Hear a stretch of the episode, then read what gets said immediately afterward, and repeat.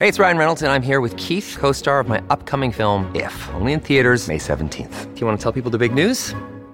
All right, I'll do it. Sign up now and you'll get unlimited for $15 a month in six months of Paramount Plus Essential Plan on us. Mintmobile.com slash switch. Upfront payment of $45 equivalent to $15 per month. Unlimited over 40 gigabytes per month. Face lower speeds. Videos at 480p. Active Mint customers by 531.24 get six months of Paramount Plus Essential Plan. Auto renews after six months. Offer ends May 31st, 2024. Separate Paramount Plus registration required. Terms and conditions apply if rated PG. Mom deserves the best, and there's no better place to shop for Mother's Day than Whole Foods Market. They're your destination for unbeatable savings. From premium gifts to show-stopping flowers and irresistible desserts. Start by saving 33% with Prime on all body care and candles. Then get a 15-stem bunch of tulips for just $9.99 each with Prime. Round out Mom's menu with festive rosé, irresistible berry chantilly cake, and more special treats. Come celebrate Mother's Day at Whole Foods Market. Many of us have those stubborn pounds that seem impossible to lose, no matter how good we eat or how hard we work out. My solution is PlushCare. PlushCare is a leading telehealth provider with doctors who are there for you day and night to partner with you in your weight loss journey. They can prescribe FDA-approved weight loss medications like Wegovy and Zepbound for those who qualify. Plus, they accept most insurance plans. To get started, visit plushcare.com slash weight loss. That's plushcare.com slash weight loss. Welcome to the New Books Network. So, hello and welcome to the New Books Network. I'm your host, Nicole Bourbonnais, an associate professor of international history and politics at the Graduate Institute in Geneva, Switzerland. And I'm joined today by Dr. Adrienne Strong, an associate professor of anthropology at the University of Florida. She's author of the book Documenting Death, Maternal Mortality, and the Ethics of Care in Tanzania, published by University of California Press in 2020. The book provides a rich and nuanced account of the inner workings of a government regional hospital in Tanzania and was awarded the 2021 Eileen Basker Memorial Prize from the Society for Medical Anthropology. So, Adrienne, thank you very much for joining me today. Uh, can you start by just telling us a bit about your background and how you came to this subject of maternal health and maybe to this particular hospital as well? Sure, happy to be here and have a chance to chat about the book. Really, the story of how I came to maternal health generally as a topic goes back to when I was, what, about 19 years old on my second trip to Tanzania. Um, I went while still an undergraduate and had a chance to go to a regional hospital in a different part of the country than where the book is set. And they, uh, at the hospital there, had been willing to have some students come and do some shadowing. At that point in my undergraduate degree kind of process, I was still uh, thinking about going to medical school and wanting to be a physician. And for me, I was really interested in global health, infectious disease. So getting a chance to spend time at this hospital seemed like a wonderful opportunity. It turned out one of the people, one of the doctors who knew the most English and who was willing to have me and a couple other students follow along behind him and ask questions every day was the doctor assigned to the maternity ward. And so we trotted along behind him as he did daily rounds and things like that and asked a lot of questions. And he would invite us to observe surgery and things like that. And one morning after the morning clinical meeting he asked if we wanted to go uh, see him do a post-mortem exam. And i think i was with two other students and we were all very sort of nervous about doing this. We weren't sure how we would feel having not encountered death up close like that really in our own context in the United States for any of us, um, nor to that point in Tanzania. So we were a little concerned about how we might feel and the appropriateness maybe of being present. But the doctor assured us that it was fine. It would be a, a learning experience, and it was important for him to do this to understand why um, the person had died. And it turned out that it was a woman who had been admitted to the maternity ward and had died during labor with her full term baby still inside and uh, watching him do that autopsy after having watched him do c-sections i realized that the first incision he was making the first cut he was making for this autopsy was the same as what he did for a c-section hmm. he was removing the baby uh, in tanzania it's a practice that you don't bury the baby together with the mother. So anytime a mother dies, you have to remove the child. Uh, and in this case, he also was wondering, I think, if anything had gone wrong, if her uterus had ruptured, or you know, what if maybe something was wrong with the baby, whatever it was. So that was where he started. And for me, at 19 year, years old, standing there, that was had a really profound impact. Um, and I just was then filled with all of these questions about why a woman like this woman in front of us still was dying uh, of known, largely preventable causes and why so many more women in places like Tanzania were dying than in other countries, like my home country of the United States. And basically, that switched my focus or my interests from infectious disease to maternal health. And I have been pursuing the answers to those questions that I had basically ever since. And so the book was one uh, piece, uh, I hope, of trying to answer some of those questions. And of course, I didn't, like I said, stay at that hospital. When it came time to do my PhD work, uh, I decided to switch regions, go someplace new, and I picked the Rukwa region and the referral hospital there because they were always low on the sort of rank list of um, indicators related to maternal and re- reproductive health in the country. So they were always kind of in the bottom five regions for all of these indicators. And I just thought to myself, you know, the numbers can only tell you so much. So I better go see what else there is. What is the story here behind these numbers and behind this sort of poor ranking of this region that I had never heard of before. And it's mm-hmm. a remote area in the southwest corner of the country. And it just so happened through a very serendipitous turn of events that someone I had known from the first place I'd been working, uh, his sister is a nurse at the referral hospital hmm. in the Rukwa region. And so she arrived at the bus stand to receive me when I came the very first time, and I'm forever indebted to her. And she's just been a wonderful uh, host in that region and is like family to me now. So it all worked out. Uh, yeah, always so important for for the field work to have those kinds of connections.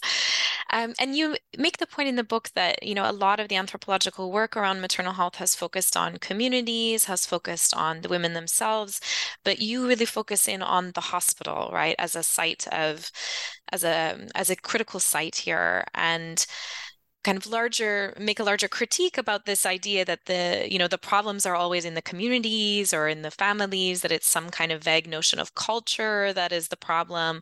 Whereas what happens if we look to the biomedical institution as well? So can you maybe tell a little bit more about that aspect of the argument you know why you why you felt it was so important to focus on a hospital as a fieldwork site?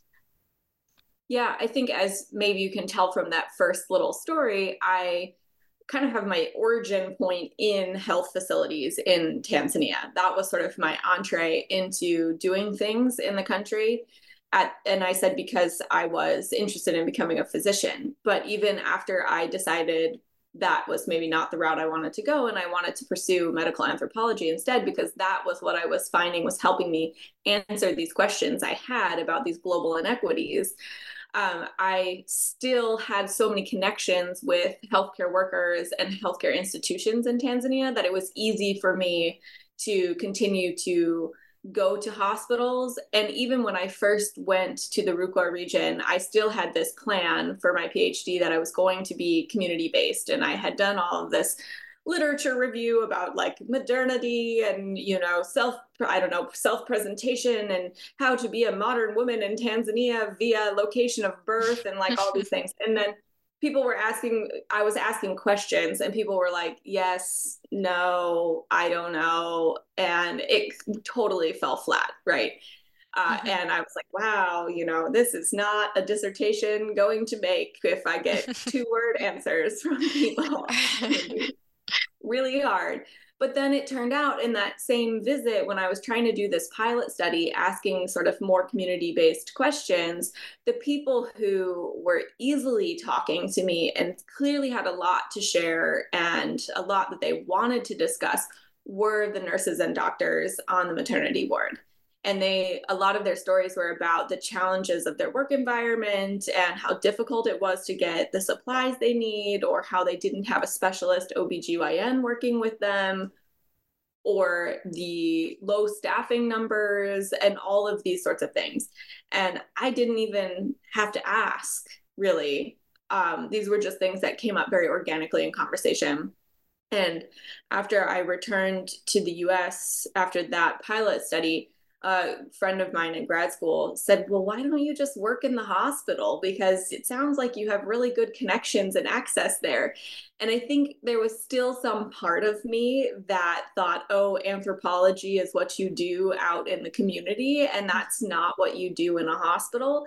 Because I hadn't to that point been exposed to what is was already a body of literature based in biomedical healthcare settings. I was just so used to the literature on maternal health that was based in communities and really about acknowledging the efficacy of local practices and traditional midwives and um, sort of cultural diversity when it comes to birthing models and things like that. And so in my mind, like none of those things were things that you find in the hospital. And so they must not be appropriate objects of study for a budding anthropologist. Um, but in the end, I listened to her because that's what felt the most organic to me. And that was clearly, those were the people that I had met who really had something they needed to get out there in the world. And I became convinced that, you know, the hospital very much uh, because of the way it functions or because of its dysfunction can exacerbate underlying structural inequities or can undermine women's and families' efforts to get to care if once they get there, everything falls apart, right? Um, so that was, I think, why I ended up deciding to be based in in the hospital. And since then, I've also just come to be really, really interested in hospitals as institutions and how they work and their um, kind of a microcosm of society, maybe, but also their own unique beast in a lot of ways. And you have patients and their family members and nurses and doctors and different structures of power and hierarchy and gender dynamics, especially when you have nursing still very female and doctors still very male in Tanzania. So there were so many things that I felt like really lent themselves to uh, anthropological analysis in that setting. Yeah, right. It's kind of this meeting point of all of those issues and of all of those actors, right, who are key in in the maternal health story. And you talk in the book about about actually getting quite involved in the day-to-day life of the hospitals. So, um, you know, you're stocking supplies, you're mopping floors, you're even sometimes involved in delivering babies. Uh, can you say a bit about you know th- that experience of being involved in the day-to-day work and why you decided to do that uh, as you went along in your field research, becoming, you know, not just an observer, but uh, very much a participant in the hospital work? We throw participant observer around a lot as anthropologists and as ethnographers. And of course, in different settings, this means radically different things. It's one thing, maybe if you, if I were in Tanzania to be studying farming, people would give me a hand hoe and let me follow them to the field and they would think I was very slow, but I could certainly you know, make my own rows of crops or something, right?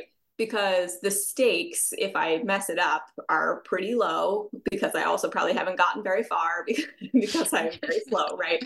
Um, and but the so then the level of participation that I can really do to understand what farming is like in that context is maybe very different than uh, what one would think of as a hospital and the level of involvement you could have if you are not um, a trained medical professional.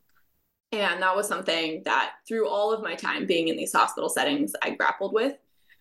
I think what's very familiar to people in clinical settings in Tanzania is having students. So, whether they're nursing students or um, medical officer, so like MD students, or if they're clinical officer students who are somewhere between like a registered nurse and a physician, they're really used to this teacher learner kind of dynamic.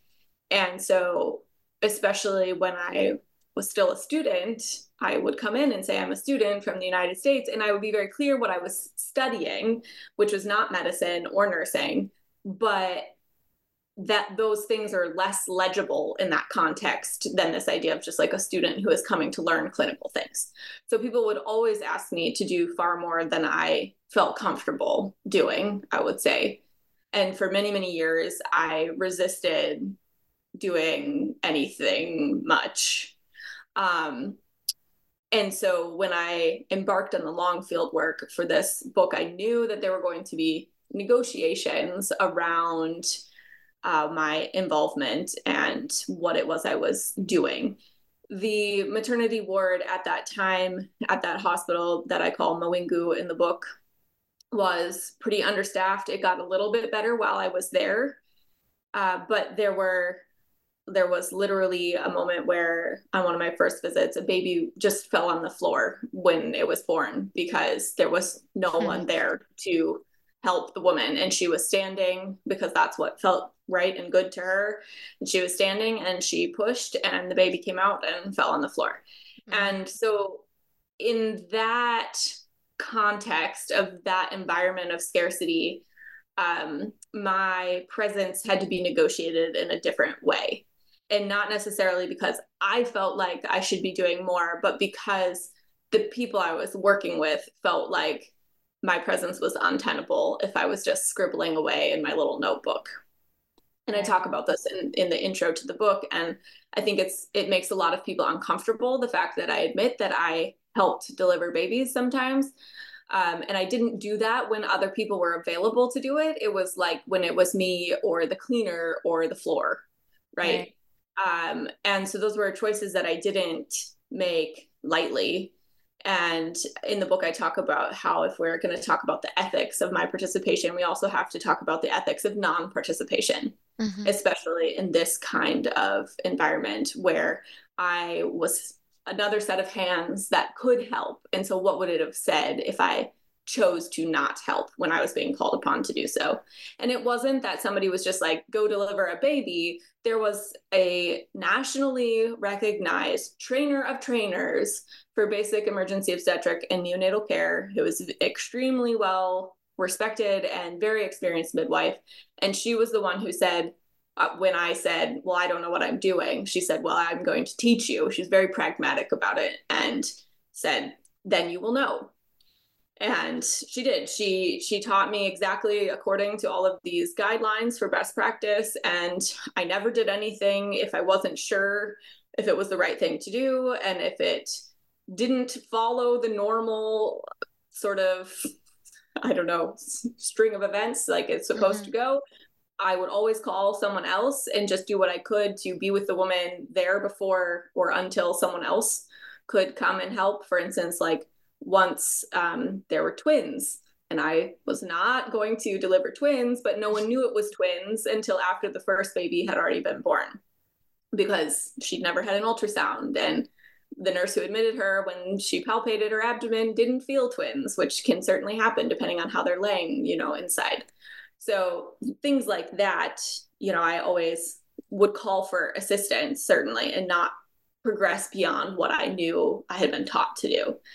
Um, but things like stocking supplies or mopping the floor or helping to fill in paperwork or taking sort of dictation for notes and things like that, those were all things that I had done in the past just to try to be a little bit helpful in this environment so that nurses who could be caring for patients weren't running to the other side of the hospital to take blood samples to the lab, for instance.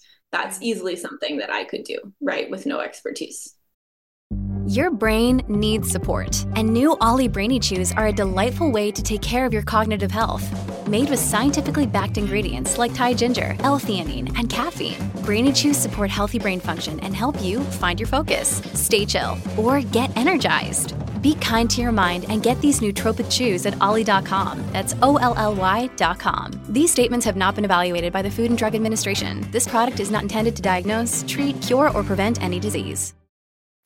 Yeah, and I mean, that really brings us to the point, one of the central points of your book, which is this theme of scarcity, right? The way that scarcity affects kind of every stage along the process of arriving at the maternity hospital, receiving treatment, um, and everything along the way, and how that kind of forces these ethical dilemmas, not not only for yourself but for for all the different actors involved.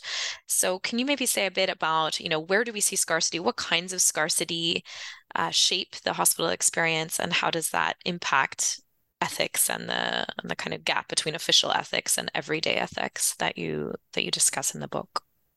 Yeah, absolutely. It's definitely a huge underlying theme, and it's interesting now. I look back. I went to this same hospital in the summer of 2022, and I was shocked because it was like silent and there was hardly anyone there. And they told me that the numbers that they're seeing um, of people, women coming to give birth, have just declined precipitously in the last couple of years.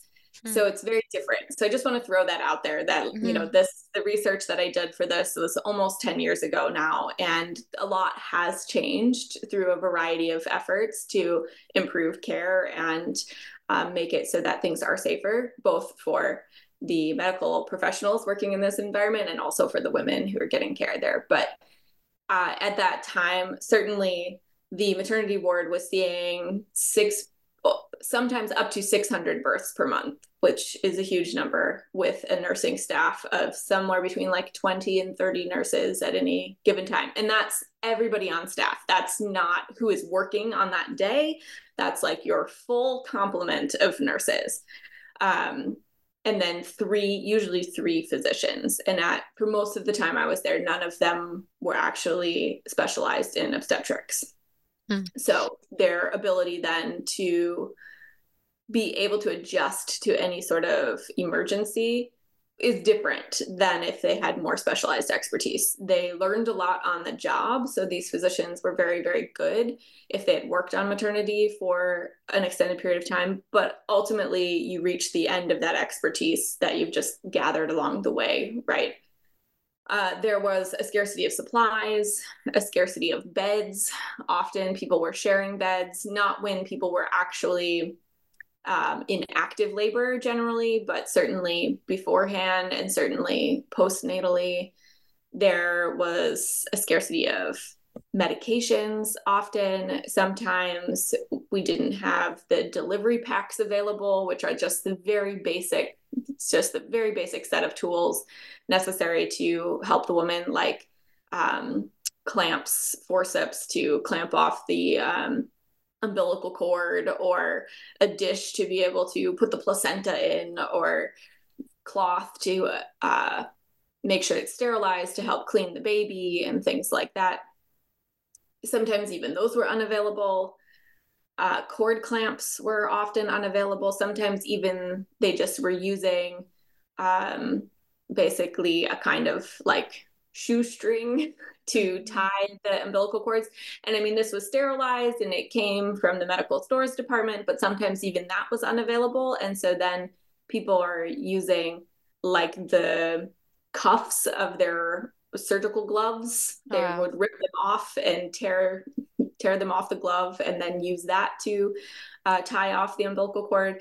So people were the nurses in particular had to be very uh, inventive sometimes, but they also then lacked things like personal protective equipment. So that I talk about how that really affected their own ability to interact with patients, even if they might have wanted to. They were afraid themselves of being exposed to infectious diseases if you don't know if people have something like hepatitis B or if you don't know if they have HIV, they're HIV positive, that can certainly uh, influence, very understandably, your willingness to uh, enter into a situation where you're in close proximity with people's bodily fluids, mm-hmm. right? And in the labor ward, I talk about how for anybody who's not seen that, uh, and having now given birth myself, I think it's still different when you're doing it than if you're seeing mm-hmm. it. um, there's a there's so much bodily fluid involved. yeah and like in in unpredictable ways sometimes too, yeah. right? So the nurses would joke about getting splashed with amniotic fluid if someone's water breaks in mm-hmm. while they're pushing in particular because sometimes then it would like splash with kind of a lot of force and so yeah. you could think that you're not standing anywhere close and then all of a sudden you're like in the splash zone again right so that kind of unpredictability also made it harder for nurses to feel safe in that environment as opposed to uh, what they would always say, like the male medical ward, where everyone is just laying there with their hypertension. That's right. Yeah. Totally different. Yeah. Um, so there were, you know, a lot of ways in which scarcity impacted not just the medical treatment that could be delivered, but also the social relations. And sometimes patients would have to tell their family members to go out and get supplies, particularly if they needed an IV or if they needed to have a C section and something was unavailable. Catheters were often out of stock and sometimes were very necessary.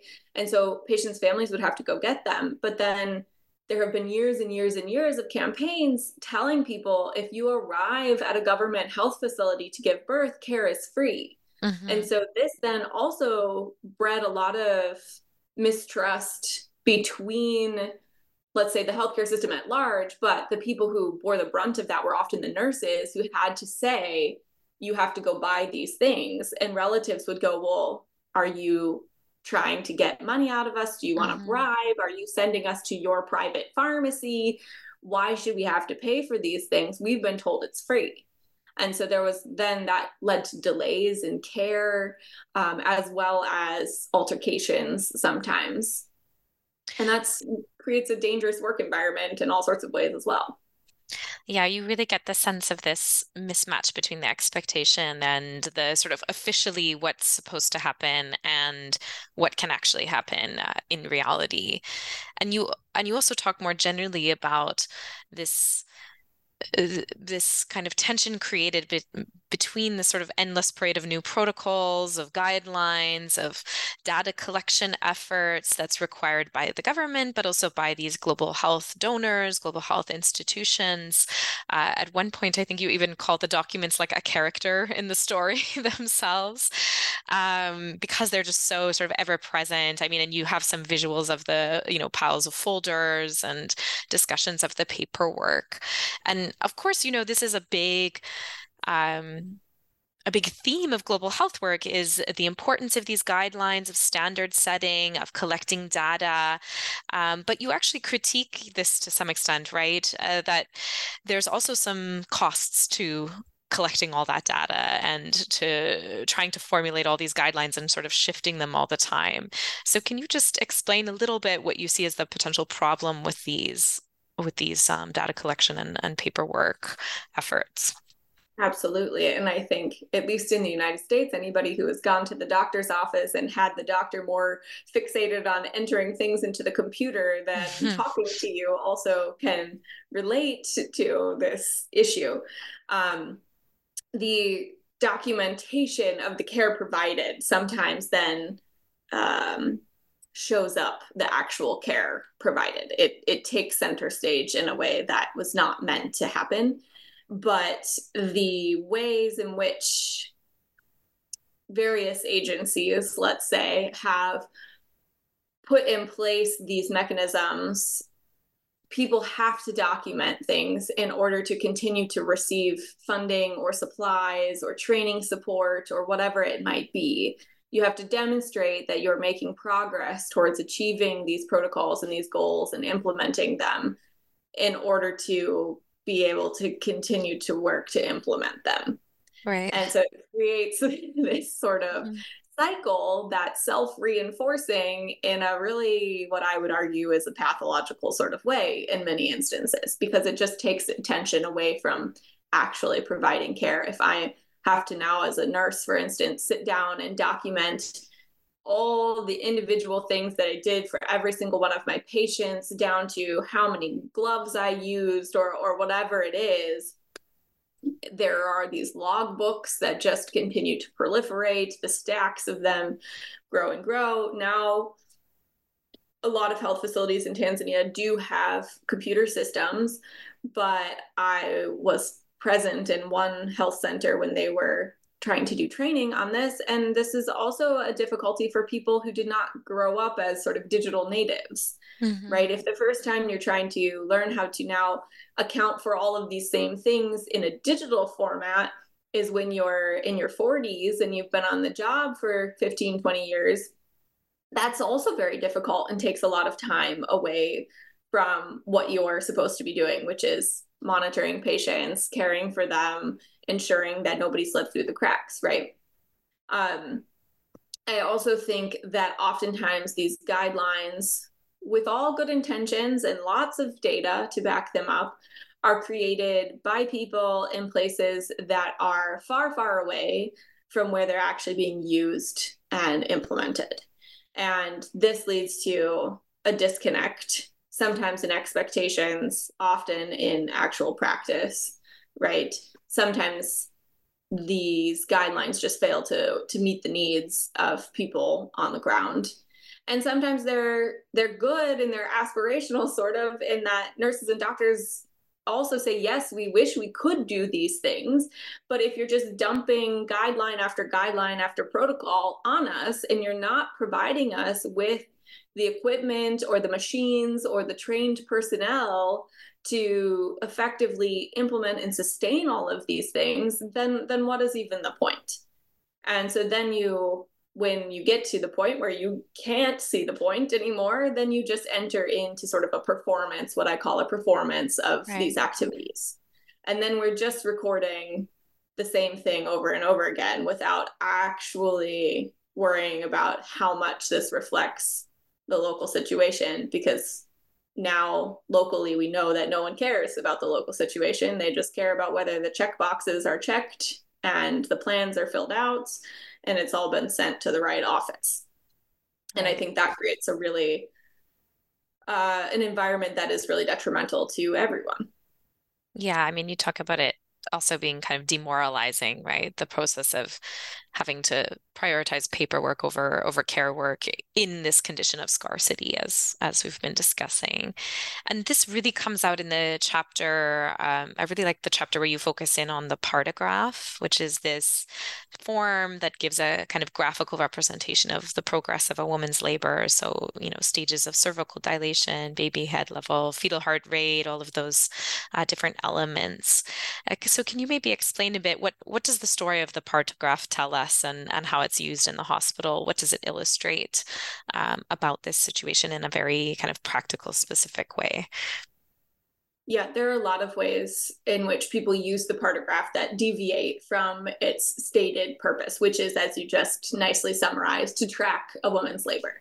And this tool was uh, sort of spread throughout the world uh, starting in the, the early 90s after a big WHO trial showed that it was helpful in identifying uh, women who might have delayed progress of labor for various reasons. And it's meant to essentially be like a decision making tool. So you get to a certain point and you're supposed to take some kind of action whether that's um, giving some pitocin or if it's uh, starting to assess her for uh, need to have a C-section or starting IV fluids or whatever it is, you're supposed to do something. And everybody, every single woman in labor is supposed to have one of these filled out. They're supposed to get checked, cervical dilatation, all of these different things that are plotted on this graph are supposed to be checked every four hours. Fetal heart rate more often than that.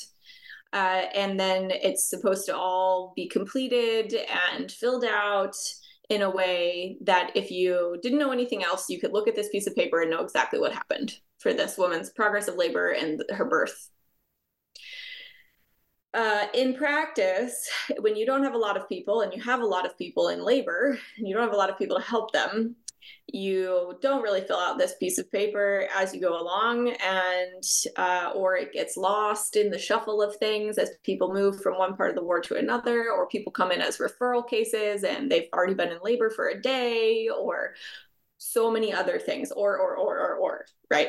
That mean that somewhere somebody hasn't filled out this graph properly okay, so then sometimes people kind of reconstruct it so that you can check this box that says, yes, a partograph was used. And sometimes that's totally fine. In most cases, it's fine because most of the time, people give birth without any problems, hmm. right?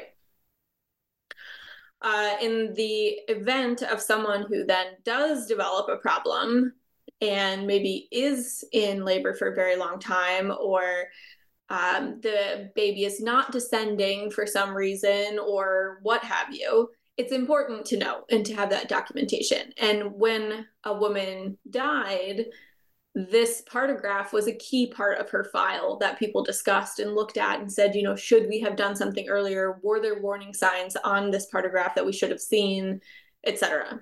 And so one example that I talk about in the book is from a case where a woman she didn't die, but her baby did. And it was her first pregnancy. And um, really, it's because no one had checked up on her for many, many hours, and someone should have. Somehow she fell through the cracks, whether it was shift handovers or just the night shift they were busy with other things or she was quiet and no one thought she was in active labor or whatever it was she fell through the cracks her baby ended up being stillborn. She had to have a C section still, and the baby was not alive. And her partograph showed I had been there as well. I saw it with my own eyes. It showed that no one had documented anything on it for many, many hours. And uh, then, when there was a meeting to discuss what had gone wrong, the partograph was nowhere to be found. And I talk about how this is understandably a protective thing probably. No one ever admitted to taking it or hiding it or throwing it away. No one ever found it that i know of. Uh, and no one said anything when the the physician in charge of the ward repeatedly asked for it to be produced. And uh, basically without that proof that there was some neglect here no one could be held accountable in a way that might jeopardize their job or anything like that, right? Uh, and so that is kind of where that case ended. Uh, they were the nurses were sort of protecting each other, protecting themselves, protecting the ward, so that they could continue to be there to offer care to other people. Um, and also, they all knew that that shouldn't have happened, and yet it had and the partograph was sort of this key piece of evidence that then could no longer be used against them. Um, and people also used it in other times to protect themselves when they, for instance, needed to call the doctor to come review the patient. So the nurse thinks something is wrong. It's the middle of the night. The doctor's not at the hospital because there's not an on call room for them to sleep in or something. So they're at home. They have to be fetched. They have to answer their phone. They have to wake up. They have to come in all these things can delay their arrival. And then if the doctor refuses to come in, say, or if they come in and they then don't examine the patient, the nurse might write on the partograph, you know, the doctor was called at such and such a time. He came, refused to examine patient, said, look again in four hours. don't bother me again. Mm-hmm. the nurse might write these things so that if something then does happen, she is not the one. She can say, Look, I did the right thing. It's documented here on the partograph. He was the one, the doctor was the one who was supposed to do something, and he didn't and told me it was fine. So there are a lot of ways that, I mean, there isn't a spot on the partograph that says, you know, rat out the doctor here. yeah. right. But people use it in ways that fit the needs that they have in this environment. Yeah, and you can really see them writing for that audience, right? Writing, you can tell that they're writing, they're filling out these forms for the audience, which is the government or, you know, the inter, the international donors, the international community, rather than for necessarily the hospital, the hospital itself. Um, and I think you can see also there this this question of care and and you do I think, a really great job in the book of thinking about all the different dimensions of care in the hospital, care for each other, right? So we can see in that example of the filling out the partograph, caring for each other, protecting each other, care for the women. Um, but then on the other hand, we also see violence, right? Structural violence, uh, against the nurses themselves, against the patients, uh, emotional violence, and sometimes even physical violence. And I thought this kind of juxtaposition or, or intersection between violence and care really came out in the concept of fierce care, which you talk about in one of the chapters. So, can you maybe say a bit about um, about this kind of care violence spectrum, and maybe in particular about this concept of fierce care? Yeah, obstetric violence, of course, is something that's been talked about in this space by anthropologists and public health practitioners and lots of others for several years now. And I certainly saw it in the settings that I've worked in in Tanzania, where um, people are being hit, slapped, yelled at, but we also include in obstetric violence like denigrating language, if you're being made fun of, if you're being uh, discriminated against based on ethnicity or language or race, which in my setting is not as salient, but all of these different kinds of abuse fit into obstetric violence, and we look at that. One of the things that I was always most interested in, based on my observations, was why these incidences of violence or disrespect and abuse seemed to come to a head or peak during the pushing stage of labor. So, after you're fully dilated, before the baby is born, the pushing stage can last from minutes to hours sometimes, depending on a variety of factors. And that's where I always felt like nurses were slapping women, they were yelling at them to be focused, they would be saying things like, you know, you can't be afraid now, you know, um, or they would women would be making noise and they would yell at them about the noise all sorts of things and to me it seemed like it went beyond just just abuse with no purpose which of course did i want to be very clear did also happen. Right. However in the second stage it seemed like it was directed at something. And so trying to understand that I really I tried to put in perspective why nurses were doing that. And sometimes they told me when I asked them because I asked them at the very long the end of very long interviews that was the last question I asked hoping that I had built up enough rapport over the the preceding questions to have them answer me honestly. And a lot of them said things like, you know, of course, this is not in our nursing books. Like, no one tells you to hit patients. But if I don't have other support and I don't have other tools and I don't know what else to do, end of the day, I want that baby to be born alive. The woman wants the baby to be born alive, and I need her to push that baby out. And so I will do what I need to do, whether that's hitting her, slapping her, restraining her legs, yelling at her, whatever it is. I will do what I need to do to make sure that baby comes out alive. And that's very different than if you're in early labor and someone is making fun of you for your ethnicity or is hitting you um, or something right? In this moment, the nurses were viewing it as the baby's life is on the line, potentially the mother's life is on the line, and they're doing what they need to do so that both survive. And so I frame that as this kind of fierce care. Um, I think it's hard for us to accept that there can be that combination. No one, I think, wants to believe that, but it's certainly there. And later on, when I did a postdoc project in another region of Tanzania, I did a wide community based survey uh, where I asked people about when it might be acceptable to hit a woman or yell at a woman in labor, for instance. And people were largely in agreement that if the life of the baby was maybe on the line, or if the woman wasn't trying hard enough and following directions, and something seemed like it was a problem, then that's what you had to do. And I, I also don't think it's good to normalize that on a community level. Um, but I think that people were in agreement that that abuse or violence in that one moment was care for a broader purpose care for the baby, care for the woman in the longer term, care for an extended kin network that was waiting for this child and hoping that the woman would safely uh, be able to give birth.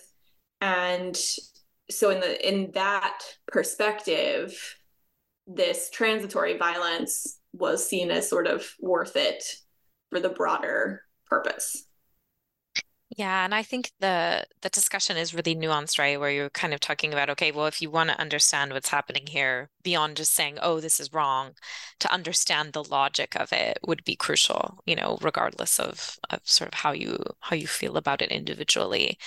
And I thought that kind of also tied that discussion of when violence was okay and when and when it was or or not okay but you know when it was seen as an ethical choice versus something else also tied into your discussion of the ideal patient and the concept of stratified reproduction um, how different patients are kind of treated differently.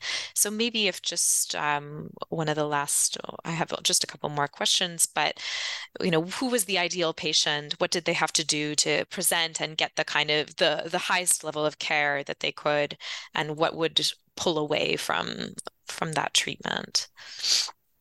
I opened the book with the story of a woman I call Paulina, and I would say that Paulina was the ideal patient.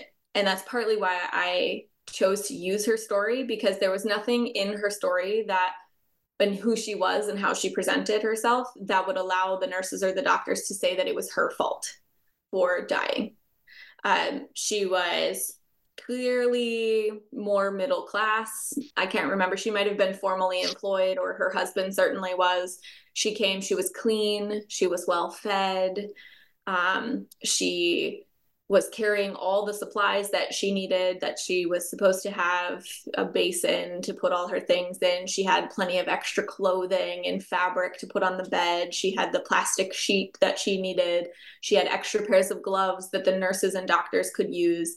She was well prepared. She knew she needed a c-section because she'd had prior c-sections so she arrived before she was in labor, before she had contractions. So they had plenty of time, theoretically, to decide what to do and make a plan. Um, she was polite, she was well spoken. All of these things made her the ideal patient. Non ideal patients can't speak Swahili, so that's also kind of a gloss for being uneducated uh, or really backwoods, kind of from nowhere the bush, as people would say, maybe um, people who are dirty, people who make too much noise, people who complain or or kind of do anything that falls under the umbrella of annoying the nurses, mm-hmm. people who demand attention. Um, all of these people, people who come too early, too late, people have too many children, uh, or are perceived to be having sort of out of control reproduction, like they're in their 40s and they're on pregnancy number 15 or something like that, the nurses would have comments about that. So those would be non ideal attributes. Um, other people who got better care than than others were people who knew nurses and doctors and unfortunately i think world over that is probably the case if you know somebody i mean I chose to give give birth and have my obstetrics care at the hospital where my husband works. knowing that if there was going to be a problem, we would have pull there and influence in a way that we wouldn't have in a place where nobody we didn't have connection to anyone, right? Mm-hmm. So I think this is the same world over, but the nurses certainly treated people very differently if they knew them. Uh, or knew they were the relative of another nurse or someone yeah. who worked at the hospital, for instance.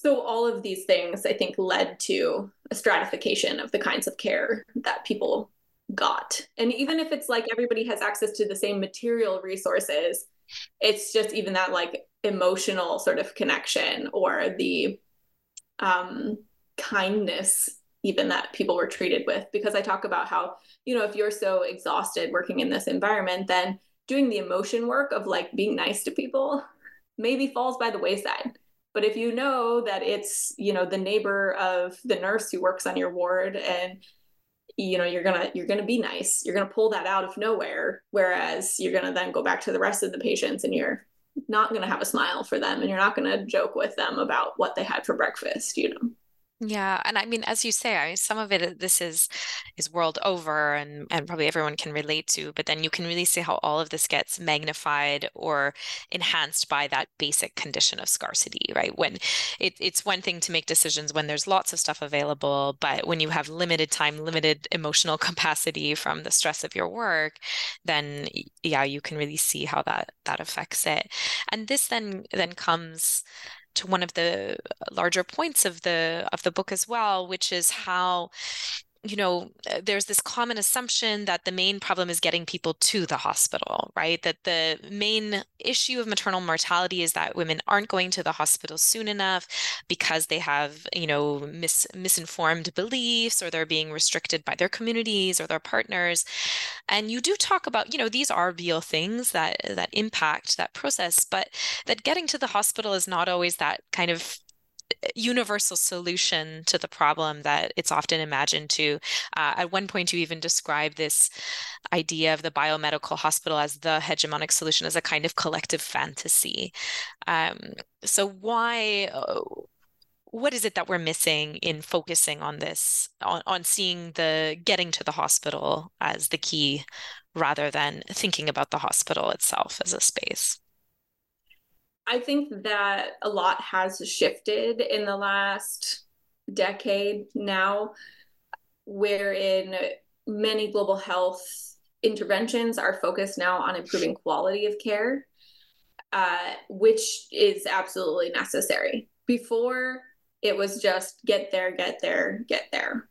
And now, when I ask people in Tanzania, where would you want to give birth?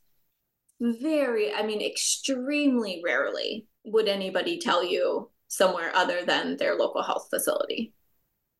And that's not the case when I first started working in Tanzania and just doing reproductive health kind of surveys, reproductive histories with people. Many, many, many more people were having more of their children outside the hospital setting. But as newer generations are coming along, all they've ever heard is that they have to go to they have to go to the hospital. And so people want that too. They see it as a place where they're they believe they're going to get good care. And many people know, and I talk about this a little bit from the community work that I did, people know people who have died on the way to the hospital or in their own homes or after returning from a health facility or whatever it is. And people know that that's possible. And so I think they want to go to the hospital, right? But before there was so much emphasis just on getting there that it was like we just forgot that if you're going to send people someplace you got to make sure that there there are the resources there and the skills there to actually deal with that. And i think one of the reasons why Mawingu got kind of overwhelmed with with patients is because they were seen as the best in the area. So people would leapfrog Mm. so skip over other parts of the referral chain to go to this main hospital in the hopes that they would get the best quality of care there. But what that meant is that then they became overburdened and couldn't deliver good quality care. And so, even at the time when I was there, the, the regional medical officer was really trying to get people to stay at lower levels of the referral chain if they didn't truly need a referral hospital. And I think now that's why there are so many fewer patients uh, on, on, the ward because it has worked. Now there mm-hmm. are lower level facilities that can do C sections, that can provide really high quality care for women closer to their homes as well. And that's that's how it should be, right? And i think focusing on quality is important but then we also get into that now we're generating lots of new guidelines and standards that are impossible to meet maybe right? So it can never be this siloed approach where we just say ah yes now we need a quality improvement team and they will come up with things that need to be improved um, without also giving the quality improvement team the tools to implement the things that they've identified, even if those people are like locally based and are identifying what they need for themselves locally. Where are they going to get those things? Right. So we have to have a much more comprehensive, holistic, kind of multi pronged approach to addressing these things instead of just saying, go to the hospital or now improve quality of care, whatever that means. Right yeah and addressing i guess at core that uh, that scarcity right? That eh, without addressing that scarcity of people of supplies of everything along the way you know you can write all the kind of forms and protocols that you want but you'll just see shortcuts.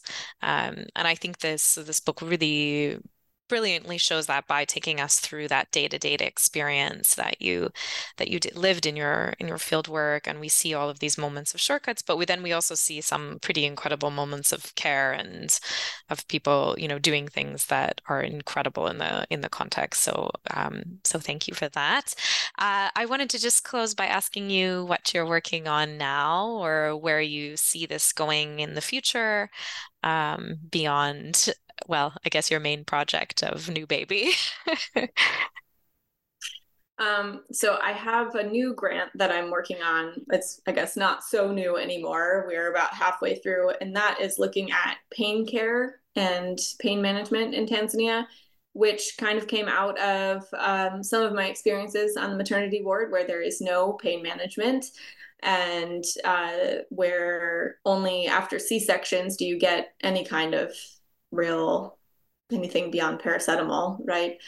Uh, but also like a very sort of not great narcotic. And so I became very interested in what happens when you have other kinds of pain that need to be treated and when do you think it's appropriate to expect pain treatment and when do you not like in labor a lot of people uh, don't maybe believe that you need pain care during labor, for instance, but um, also really interested in sort of gendered perceptions of pain and pain management. So that's what I'm working on currently with a postdoc, and I have several um, undergraduate students who are working with me in various capacities. So I'm heading with my currently five month old to Tanzania at the end of January for six months next year oh, to wow. do the main part of the data collection for that project. And uh, then next fall, I have sabbatical for the first time since starting my job. And my hope is to use that time to write sort of part two to the book, which I intend to focus more closely on the nurses and kind of who they are as professionals and people in the context of trying to be the frontline providers and the frontline sort of fighters against maternal and neonatal mortality. So I did a lot of archival research uh, looking at the development of the nursing profession in Tanzania, and I did some really just amazing interviews with uh, nurses who had retired. So in 2021, maybe I 2019 and 2021, I did a bunch of follow up interviews with some of the oldest nurses that I uh, know, and just like how they became nurses and how they've seen the profession change. And I think there are a lot of interesting things there, both about nursing, but also broader society in Tanzania and the shift from socialism and uh, post independence to sort of the present day moment. And also a lot about how nurse midwives are really key in transmitting what it means to be a mother in this context and what that is supposed to look like. And how one uh, makes that jump from woman to mother mm. in this context. So I'm hoping to write that book. I've had people ask more about the nurses because they're so key clearly in what I write in this book. And yet you maybe don't feel like you get to know them very well in this book. Uh, so I'm hoping that part two will right. will give you more insight into who they are uh, that's great because I mean, you obviously, everyone sort of has these platitudes about the importance of nurses and the importance of care work. But I think what your book does well and, and what your next project will do is actually give us an understanding of what that means in, in practice and what those lives are like beyond that that sort of superficial level discussion we often have about nurses and nursing. Um, great. Okay. Well, I will let you go for now, but thank you so much for speaking to me today and congratulations on the book. Thanks. It was great to be with you.